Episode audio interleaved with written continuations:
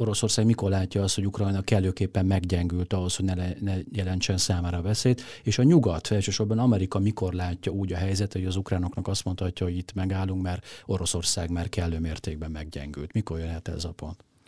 Egy ilyen soha. Tehát ahogy ezt most elmondtad, ilyen soha. Folyamatosan frissülő tartalmainkért iratkozzanak fel a csatornánkra, kezdünk!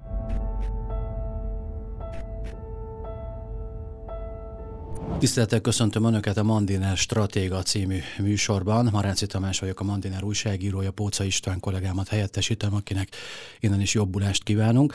A mai adásunk Ukrajnával foglalkozik, visszük tovább ezt a tematikát, és hogyha egy mondattal akarnám összefoglalni, akkor ennek a következő fél órának a, a beszélgetésnek a címe az lehetne, hogy meddig megy el a Nyugat-Ukrajna katonai támogatásában, és aki ebben segítségemre lesz a vendégem Barta Dániel, kül- és biztonságpolitikai szakértő, szakértő, az Euróatlanti Integrációért és Demokráciáért Alapítvány elnöke.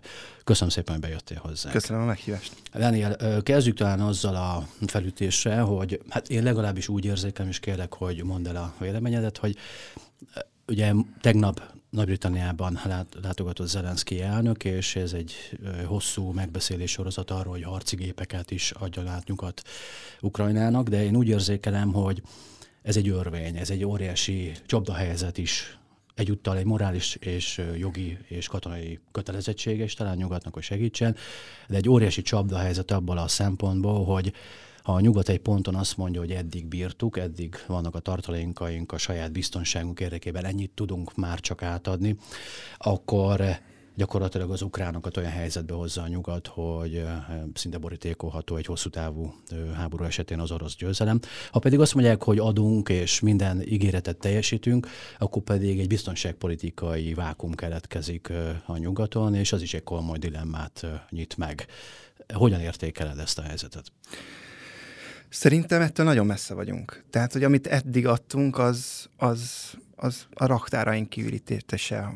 Elsősorban olyan eszközök, amelyek kevés kivételtől eltekintve, amelyekre már nem volt szükség. Hogyha megnézzük azt, hogy a, a régió mit adott át, az alapvetően például, hogyha a közép-európai régióra gondolunk, ugye a régi T-72-es tankok mentek elsősorban innen Ukrajnába, és ezért cserébe uh, kaptak ezek az országok többnyire a ringtalos uh, egyezmény erről szól Németországgal, német eszközöket, amelyek szintén már uh, idősebb német eszközök, de egyfajta átmenetet képeznek a modernizációban. Tehát uh, eddig is jellemzően, és hogyha a Bradley-ket nézzük akár, vagy, vagy, a, vagy a leopárdokat, amiket most végül adtunk, akkor, akkor rendkívül régi eszközöket adunk. Tehát amikor a leopárdokról beszélünk, akkor nem a legújabb A7-es verzióról, amit magyar honvédség is most vett meg, hanem az A4-esről, amit ugye nyilván számtalanszor modernizáltak, és új és, és új eszközöket, fegyverrendszereket telepítettek ezekbe, de hogy ez egy alapvetően a Leopard A4-es, az a 70-es évek technológiája, és ennek a 80-as években volt igazán népszerű ö, Nyugat-Európában.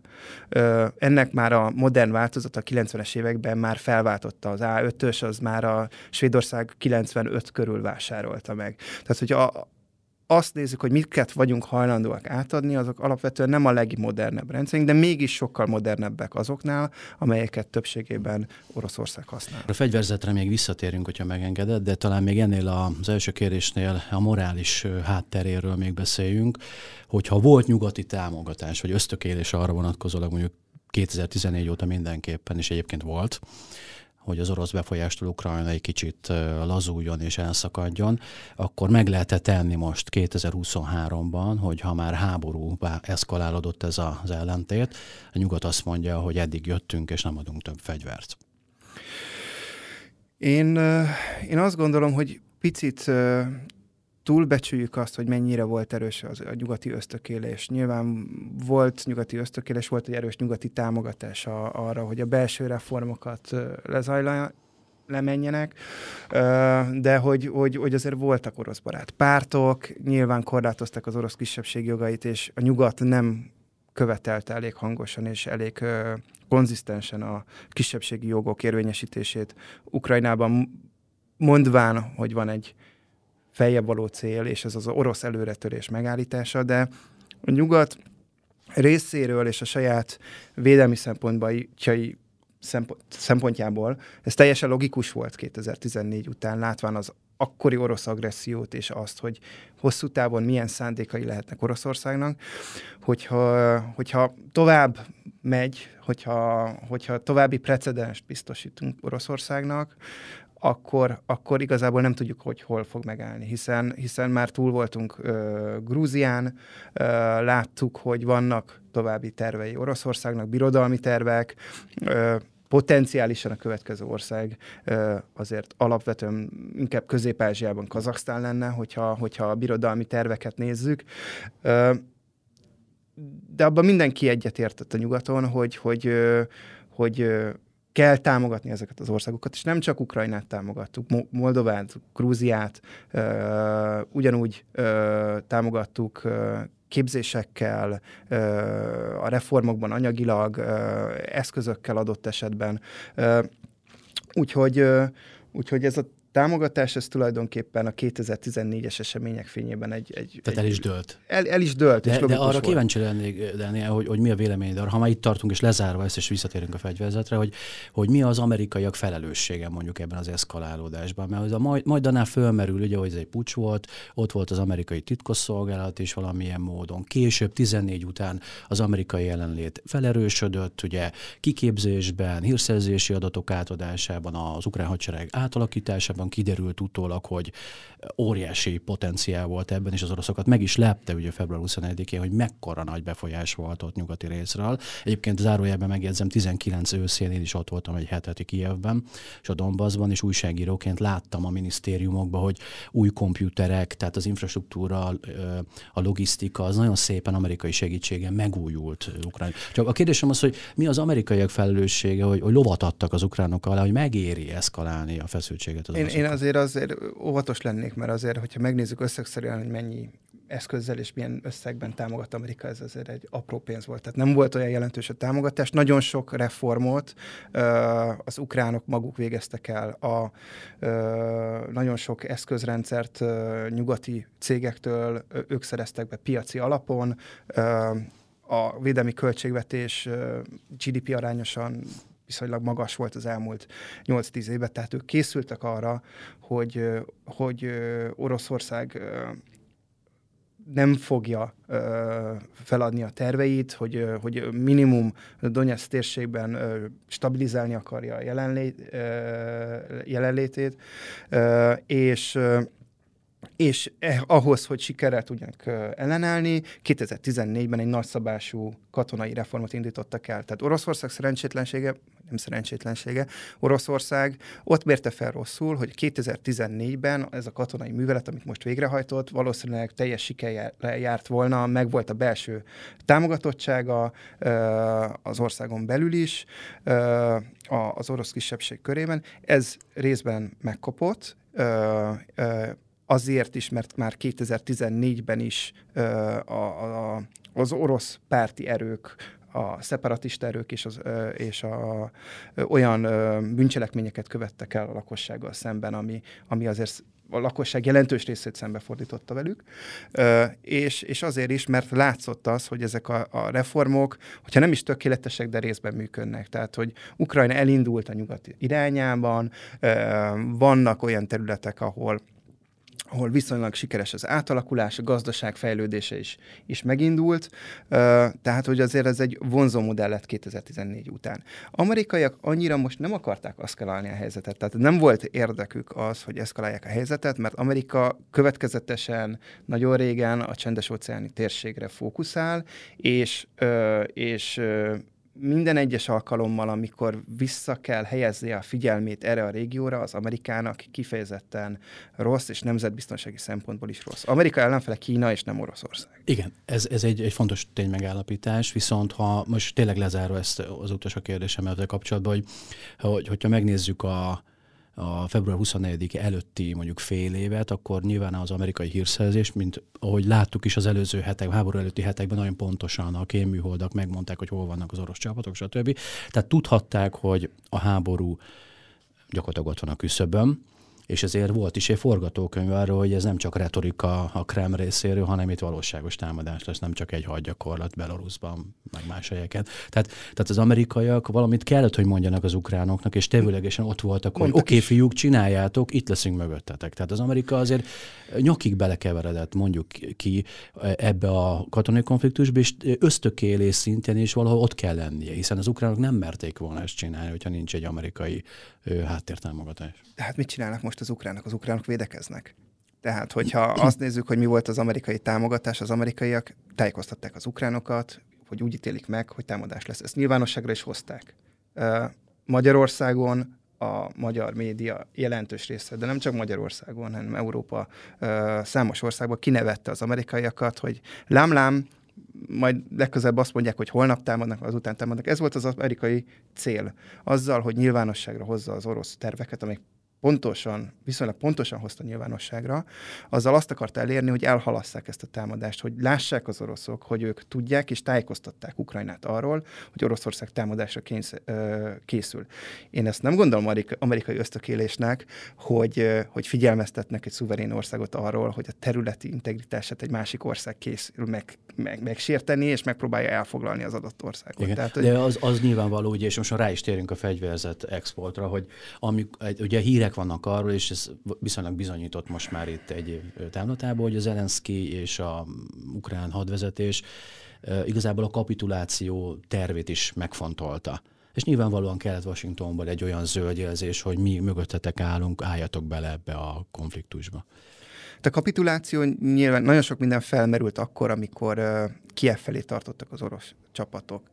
Uh, és ez volt a kritikus két-három nap. Uh, ekkor tevőlegesen uh, bármilyen biztatást kapott Washingtonból, a döntő érv amellett, hogy, uh, hogy, uh, hogy Ukrajna ebbe a konfliktusba belálljon, az volt, hogy, hogy a, a csapatai sikeresen védekeztek. Amerikai eszközök, túlnyomó rész amerikai eszközök Tehát akkor még semmilyen amerikai, jelentős amerikai eszköz nem volt. Az orosz uh, támadás kifulladt, nem volt népszerű, tehát hogy azért nyilvánvalóan az is, az volt sokkal fontosabb volt Zelenszky számára, hogy nem történt tömeges átállás, nincsen igazi támogatottsága a lakosság körébe ennek a, az orosz támadásnak, és, és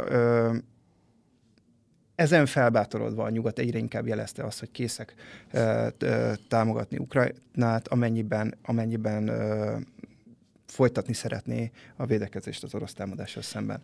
Ez egy, ez egy önvédő háború, ezt te, te is mondtad, és, és nyilvánvalóan látjuk, hogy ki az agresszor, ki az áldozat ebben, a, a, a, még akkor is, hogyha az előzmények egy kicsit bonyolultak, és nem teljesen fekete-fehér a, a játszma.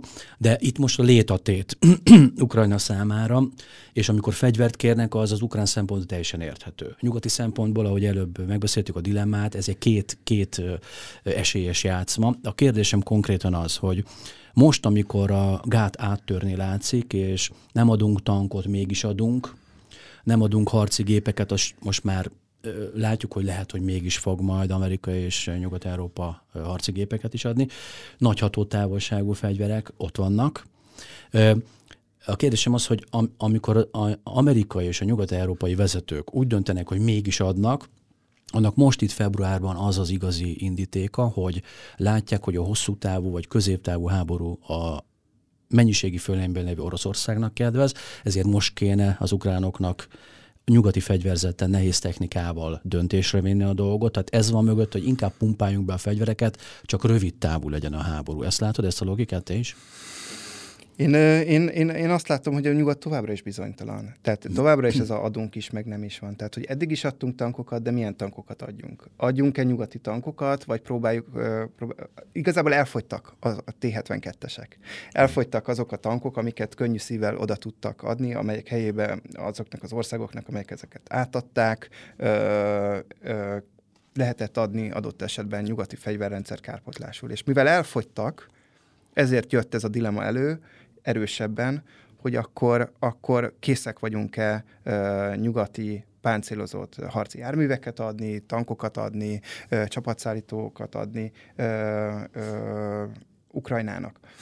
És nyilvánvalóan, ahogy a háború elhúzódik, úgy lépünk át fokozatosan újabb és újabb ö, olyan határokat, amelyeket korábban nem gondoltunk, de hogyha megnézzük, hogy igazából miért is adtunk ö, ö, fejlettebb eszközöket, és itt leginkább a légvédelmi eszközök, vagy a HIMARS volt olyan, ami, ami, ami igazán fejletnek volt mondható, akkor mindig azt látjuk, hogy azért, hogy megelőzzük azt, hogy a Oroszország a civil infrastruktúrát el tudja pusztítani. Tehát alapvetően mindig az volt a nyugat ö, fő törekvése, hogy a védekező képességét Ukrajnának erősítsék, és nem azt, hogy hogy a, ez, nyilván vannak olyan nyugati országok, ahol, ahol, ahol ez a szempont, de hogy, hogy nagy támadó hadműveletekre tegyék képessé Ukrajnát. Ahhoz, hogy de, Ukra... bocsáss meg, most a harci most gépek ezt... átadása, ugye az egy, az egy game changer lehet itt?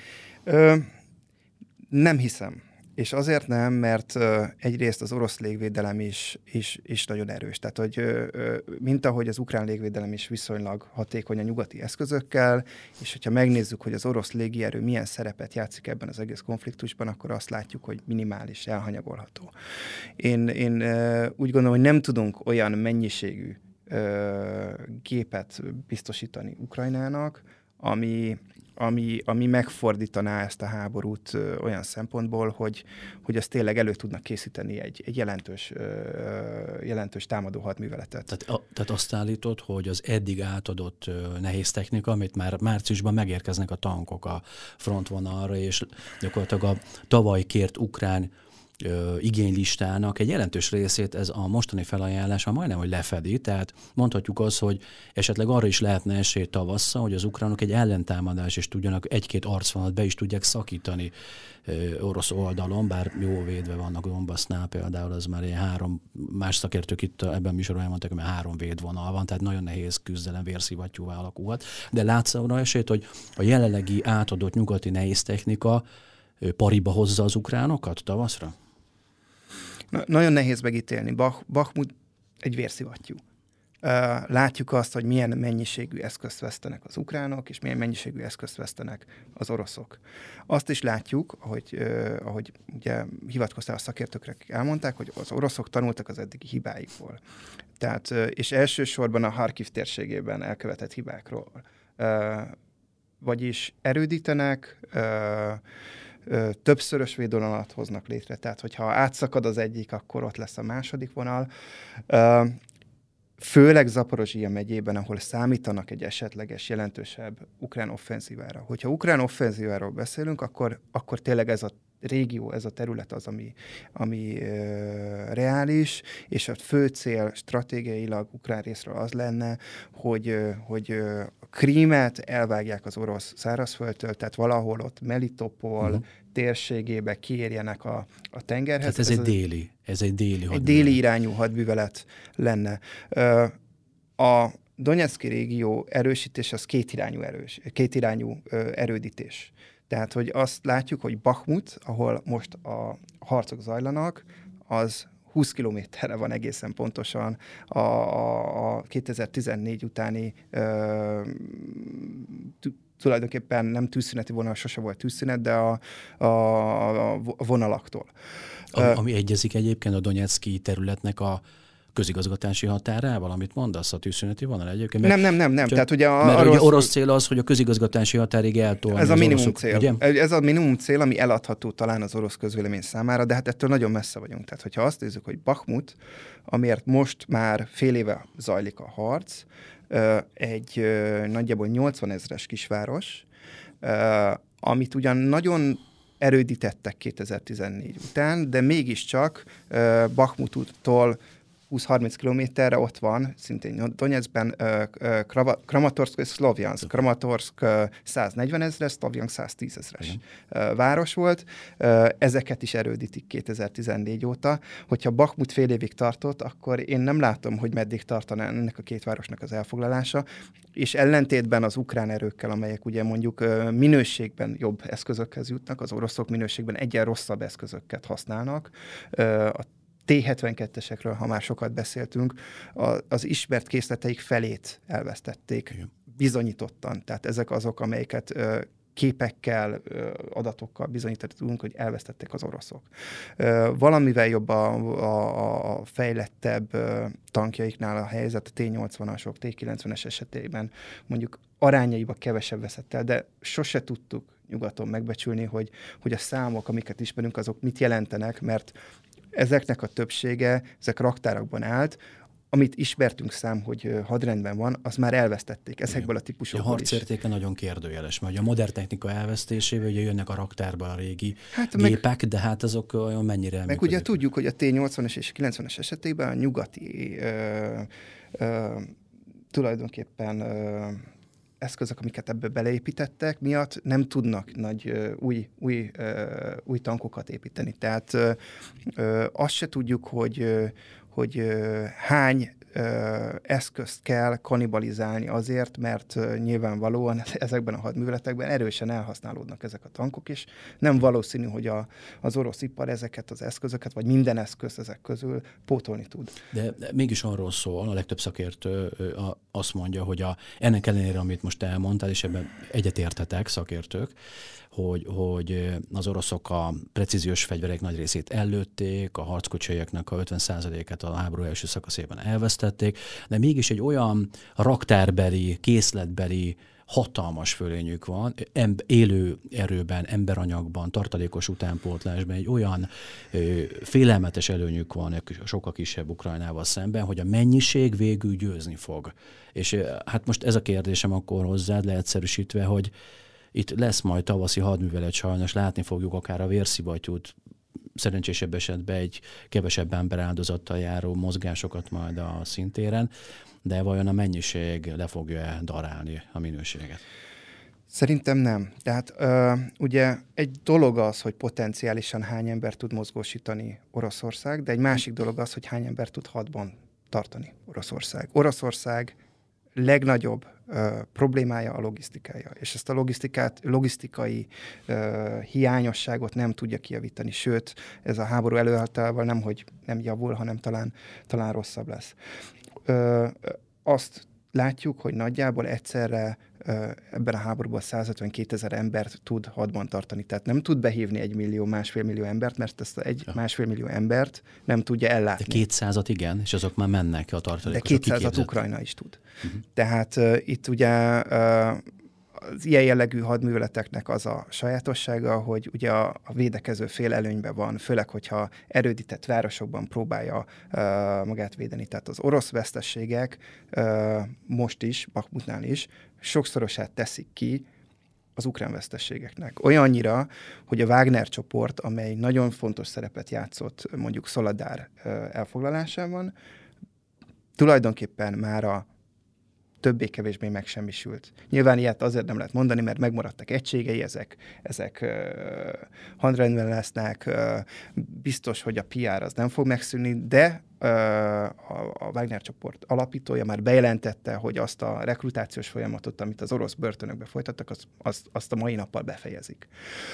Tehát uh, ez arra mutat, hogy tulajdonképpen itt a Wagner már nem fog meghatározó szerepet, vagy nem valószínű, hogy már meghatározó szerepet fog játszani a továbbiakban, egyszerűen azért, mert elfogyott az élő erő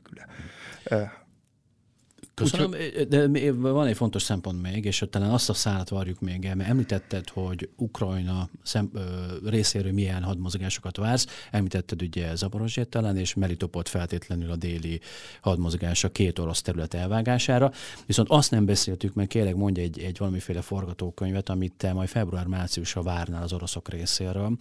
Más, tehát a legtöbb szakértő ugye Dombasznál várja a főcsapás irányt. Gábor tegnap egy másik műsorunkban azt mondta, hogy meglepő lenne, de benne van a pakliban, hogy Harkivnál is megpróbálnak az oroszok, de nem délem. De hogy szerint a Dombasznál lesz, akkor a vérszivattyú az rettenetes lesz tavasszal, és a békérdésem pedig az, hogy ez mikor kezdődhet el, hogyha ez tényleg az oroszok itt koncentrálják az erőjüket. Március előtt még, hiszen márciusban már, már a nehéz, mert a nehéz technika be fog érkezni, és annál rosszabb lesz az orosz pozíció. Szerintem orosz szempontból ez folyamatosan és azonos, azonos szinten már megy. Tehát én úgy gondolom, hogy amit tehát most... nem lesz egy olyan, hogy most indítunk egy nagyot mától. Tehát egy... Ne, ne, sokkal nagyobbat szerintem nem, nem tudnak. Tehát, hogy ugye, ugye olyan szempontból korlátozva van az, hogy mit tud Oroszország tenni, hogy egy több ezer kilométeres arcvonalat kénytelen védeni. Tehát nem teheti meg, hogy az összes erőit ö, egy helyre összpontosítja, de az erő jelentős részét már most Bakputba összpontosította, és amennyire tud támad. Nyilvánvalóan február-márciusban, ami jelentős különbség lesz az, hogy, ö, hogy jelenleg az orosz tüzérség hatékonysága viszonylag alacsony, mert a, a szemben a, a, azokkal a drónokkal, amit túlnyomó többségben Ukrajna használ, az orosz drónok, az Orlán tüzesek, azok nem igazán alkalmasak a hideg időben arra, hogy, hogy, hogy segítsék a felderítést. Amint ezek sokkal hatékonyabban kezdenek működni, akkor látni fogjuk azt, hogy az orosz tüzérség is hatékonyabb lesz, és, és, és valószínűleg a orosz tüzérségi támadások intenzitása valamelyest növekedni fog a, a frontvonalon. Ez az, ami, amire igazából számítok. Nyilván az oroszok a saját közvéleményüknek is nagyon sokszor elmondták, hogy egy jelentős támadó hadművelet jön, és valószínűleg el fognak indítani legalábbis papíron ilyen hadműveleteket, de, de, az, de nagyon korlátozott az, hogy ők, ők, ők mekkora létszámmal uh, tudnak egy ilyet elindítani, és ezért azért ilyen kiugró hadműveletre én nem számítok. Dániel, köszönöm szépen a, a fegyverzeti részt, ezt megbeszéltük, és akkor legyen egy ilyen metaszintre egy általános kérdés, ami naív, és nem is lehet jól válaszolni, de ugye optimista vagy, tehát optimistább vagy, mint a, az általam eddig megkérdezett szakértők, már az ukrajnai esélyeket illetően, és ha kérdezem meg akkor ezt a banális kérdést, hogy megnyerheti ezt a háborút Ukrajna? Azért gondolsz optimistának, mert azt mondtam, mert elmondtam, hogy szerintem hol fog támadni Ukrajna. Nem, azért gondolok, de... mert, mert, mert érdekes módon azt válaszoltad, hogy a mennyiség nem biztos, hogy tud dominálni a minőség felett, és érdekes módon a szakértők többsége azt mondja, hogy a mennyiség ledarálja a minőséget. Hát a ez, mennyiség, ez a mennyi, ezt mondtuk február 24 óta, hogy a mennyiség az két nap alatt ledarálja az ukránokat, akik már akkor is bizonyos szempontból, vagy bizonyos kérdésekben minőségileg jobban álltak. Ehhez képest a nyugati fegyverek bejöttek, tehát a minőség az, az, az tovább növekedett. Mennyiségben se állnak rosszul, hiszen azért Ukrajna egy 40 milliós ország, az első napokban lezárták a határokat a férfiak előtt. Van utánpótlás, tehát hogyha azt nézzük, hogyha hogy, hogy akár Ukrajnának is volt egy százezeres vesztessége, ez a, a, a lakosság számhoz viszonyítva azért még mindig relatív alacsony tehát bőven vannak tartalékai Ukrajnának. E, az ukrán katonákat ugye tavaly nyár óta folyamatosan képzik ki nyugaton, most is képzik őket nyugaton, őket sokkal jobb kiképzést kapnak, sokkal hosszabb kiképzést kapnak, sokkal jobb fegyvereket, felszerelést, mint, a, mint az orosz katonák. Hiába hoznak be új katonák az oroszok, katonákat az oroszok, ezt nem fogják tudni biztosítani a számunkra. Ez, mondom, ez egy viszonylag optimista Tehát, hogy ezért, ezért, ezért de, nehéz de, nem optimistának lenni. Igen, de, de akkor uh, a kérdés, mi a válasz? Tehát Ukrajna megnyerheti a háborút, és egyáltalán mi számít ukrán részű háború hát, megnyerése? Hát ez az, hogy definiálni kell hozzá a, a, a győzelmet, és hogyha ukrán szempontból nézzük, én, én, én voltam Ukrajnában közelmúltban is, pont olyan rendezvényeken, ahol ezt a, a Ukrajna jövőjéről beszélgettek az ukránok pár, pár nyugati szakértővel, az ukránok azt gondolják, hogy, hogy a krimet is felszabadítják, de a, de a realitás az, az nem ez. Tehát, hogy, hogy én nem gondolom, hogy, hogy olyan módon, mint ahogy az ukrán közvélemény elhitte, hogy megnyerhetik a háborút, megnyer, nem nyerhetik meg a háborút. Ezt, ezt, ezt, ezt én teljesen irreálisnak tartom, és ez egy nagyon nagy problémája Ukrajnának, hogy az ukrán vezetés ezt a háborús lelkesítést és mozgósítást, ezt olyan sikeresen hajtotta végre a lakosság körében, hogy, hogy nem csak az, hogy több mint 92-94 százalék az ukránoknak támogatja az ukrán vezetést a honvédő háborúban, és, és nem tört meg az orosz tulajdonképpen terrortámadások, mert mondhatjuk annak hatására sem,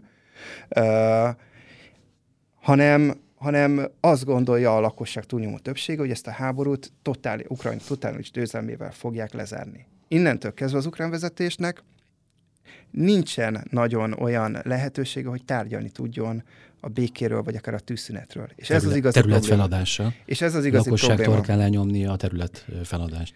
A békért cserébe. Igen, hogy mikor fogunk, mi lesz az a pont, amikor a tűzszünetről fogunk tudni beszélni. Ez az, ami nem látszik, és ez az igazi, igazi tragédia szerintem, mert egyik fél sem teheti meg, hogy arról beszéljen. Akkor se tudunk majd erről beszélni, hogyha Oroszország úgy gondolja, hogy az eddigi ö, eddigi területszerzését ö, elég, elégséges, és, és le akarja zárni ezt a, ezt a konfliktust. Mert Ukrajna erre azt fogja mondani, hogy nem, és akkor a nyugat, akkor fog a nyugat egy igazi dilemmával találkozni, hogy, hogy, hogy az oroszok már tényleg egy, egy készek lennének arra, hogy, hogy lezárják ezt a konfliktust, és akkor mennyi és milyen fegyvereket fogunk még Ukrajnának biztosítani arra, hogy, hogy, hogy ezt a háborút ezt, ezt elnyújtsa. És akkor itt az utolsó kérdésem az adásban az, hogy akkor te mit valószínűsítesz, hogy 2023-ban véget érhet ez a katonai konfliktus, vagy hosszabb távú elhúzódó, esetleg befagyott konfliktussá váló helyzet alakul ki, illetőleg, hogy mi lehet a kimenetele egy akár egy tűzszüneti egyezmény révén, hogy Oroszország mikor látja azt, hogy Ukrajna kellőképpen meggyengült ahhoz, hogy ne, le, ne jelentsen számára veszélyt, és a nyugat, elsősorban Amerika mikor látja úgy a helyzetet, hogy az ukránoknak azt mondhatja, hogy itt megállunk, mert Oroszország már kellő mértékben meggyengült. Mikor jöhet ez a pont? Egy ilyen soha. Tehát ahogy ezt most elmondtad, ilyen soha. Mert, mert a nyugat nem teheti meg azt, hogy, egy, hogy Ukrajnát ne támogassa annak fényében, hogy, tehát, hogy Oroszország nem egy hiteles nemzetközi szereplő, az összes nemzetközi egyezményt megszegte, a 2014-es tűzszereti megállapodásokat megszegte a saját ambíciós is szerint Ukrajnát el akarja törölni. Tehát ö, megtehetjük-e azt, hogy ezek után, ö, hogyha adott esetben életbe is lépne egy tűzszünet, akkor olyan feltételekkel lépjen életbe, hogy a nyugat egyáltalán nem támogatja Ukrajnát. Szerintem ezt, ezt a nyugat nem teheti meg, a saját jól felfogott biztonsági érdekei miatt sem teheti meg. Tehát, hogyha egy ilyen követelés van, és ez a béke feltétele, akkor ez a béke nem fog létrejönni. Én úgy gondolom, hogy rövid távon nem látszik az, hogy, hogy lenne esély arra, hogy legalább egy tűzszünetet elérjünk. És amikor elérjük ezt a tűzszünetet, akkor is ideglenes lesz, mint ahogy tulajdonképpen 2014 óta folyamatosan ideglenes volt ez. Ez a háború sajnos valószínűleg a következő évtizedeket is valamilyen formában meg fogja határozni, és az egészen biztos, hogy Oroszország, hogyha győz is, meg is szerzi ezeket a területeket, akkor, akkor is tulajdonképpen egy élhetetlen, lakhatatlan ö, területeket örököl. Ö, tulajdonképpen az a Szoledár, ahol a legnagyobb, most a közelmúltban a legnagyobb győzelmét végrehajtotta, egy 10.500-11 ezer fős városkából egy 500 fős ö, faluvá zsugorodott, ahol egyetlen ép lakóház nem maradt, és ez az egész régió összes falujára és összes városára nagyjából most már igaz. Igen, de ez egy egy pufferzónának az oroszok számára tökéletesen megfelel majd, hogyha ez a cinikus terv az oroszok sajátja. Nem ez volt az eredeti elképzelés. Ez, ez, ez lehet ö, végső mencsvár, ö, de nem ez volt az orosz cél, és, ö, és maximum arra lesz alkalmas. Köszönöm szépen, Dániel. Még elemezhetnénk tovább ezt, de azt hiszem, hogy ebbe az adásban is kimerítettük azt a keretet, amit itt most meg tudunk állapítani, és a jövőt pedig nem, nem látjuk. Visszavárunk egyébként ebbe az adásba, vagy a Világrend című adásban, amikor látjuk majd a tavaszi hadjáratnak az eseményét, és akkor tudunk majd egy újabb szempontot behozni. Köszönöm szépen még egyszer. Köszönöm a meghívást. Kedves hallgatók és kedves nézők, Barta Dánielt hallották, kül- és biztonságpolitikai szakértőt. Köszönöm szépen a figyelmüket, jövő héten folytatjuk. Póca István remélhetőleg átveszi a stafétát ismét. Viszont hallásra, viszont Ha tetszett a videónk, iratkozzanak fel a csatornánkra és kövessék a Mandiner mindent minden lehetséges fórumon.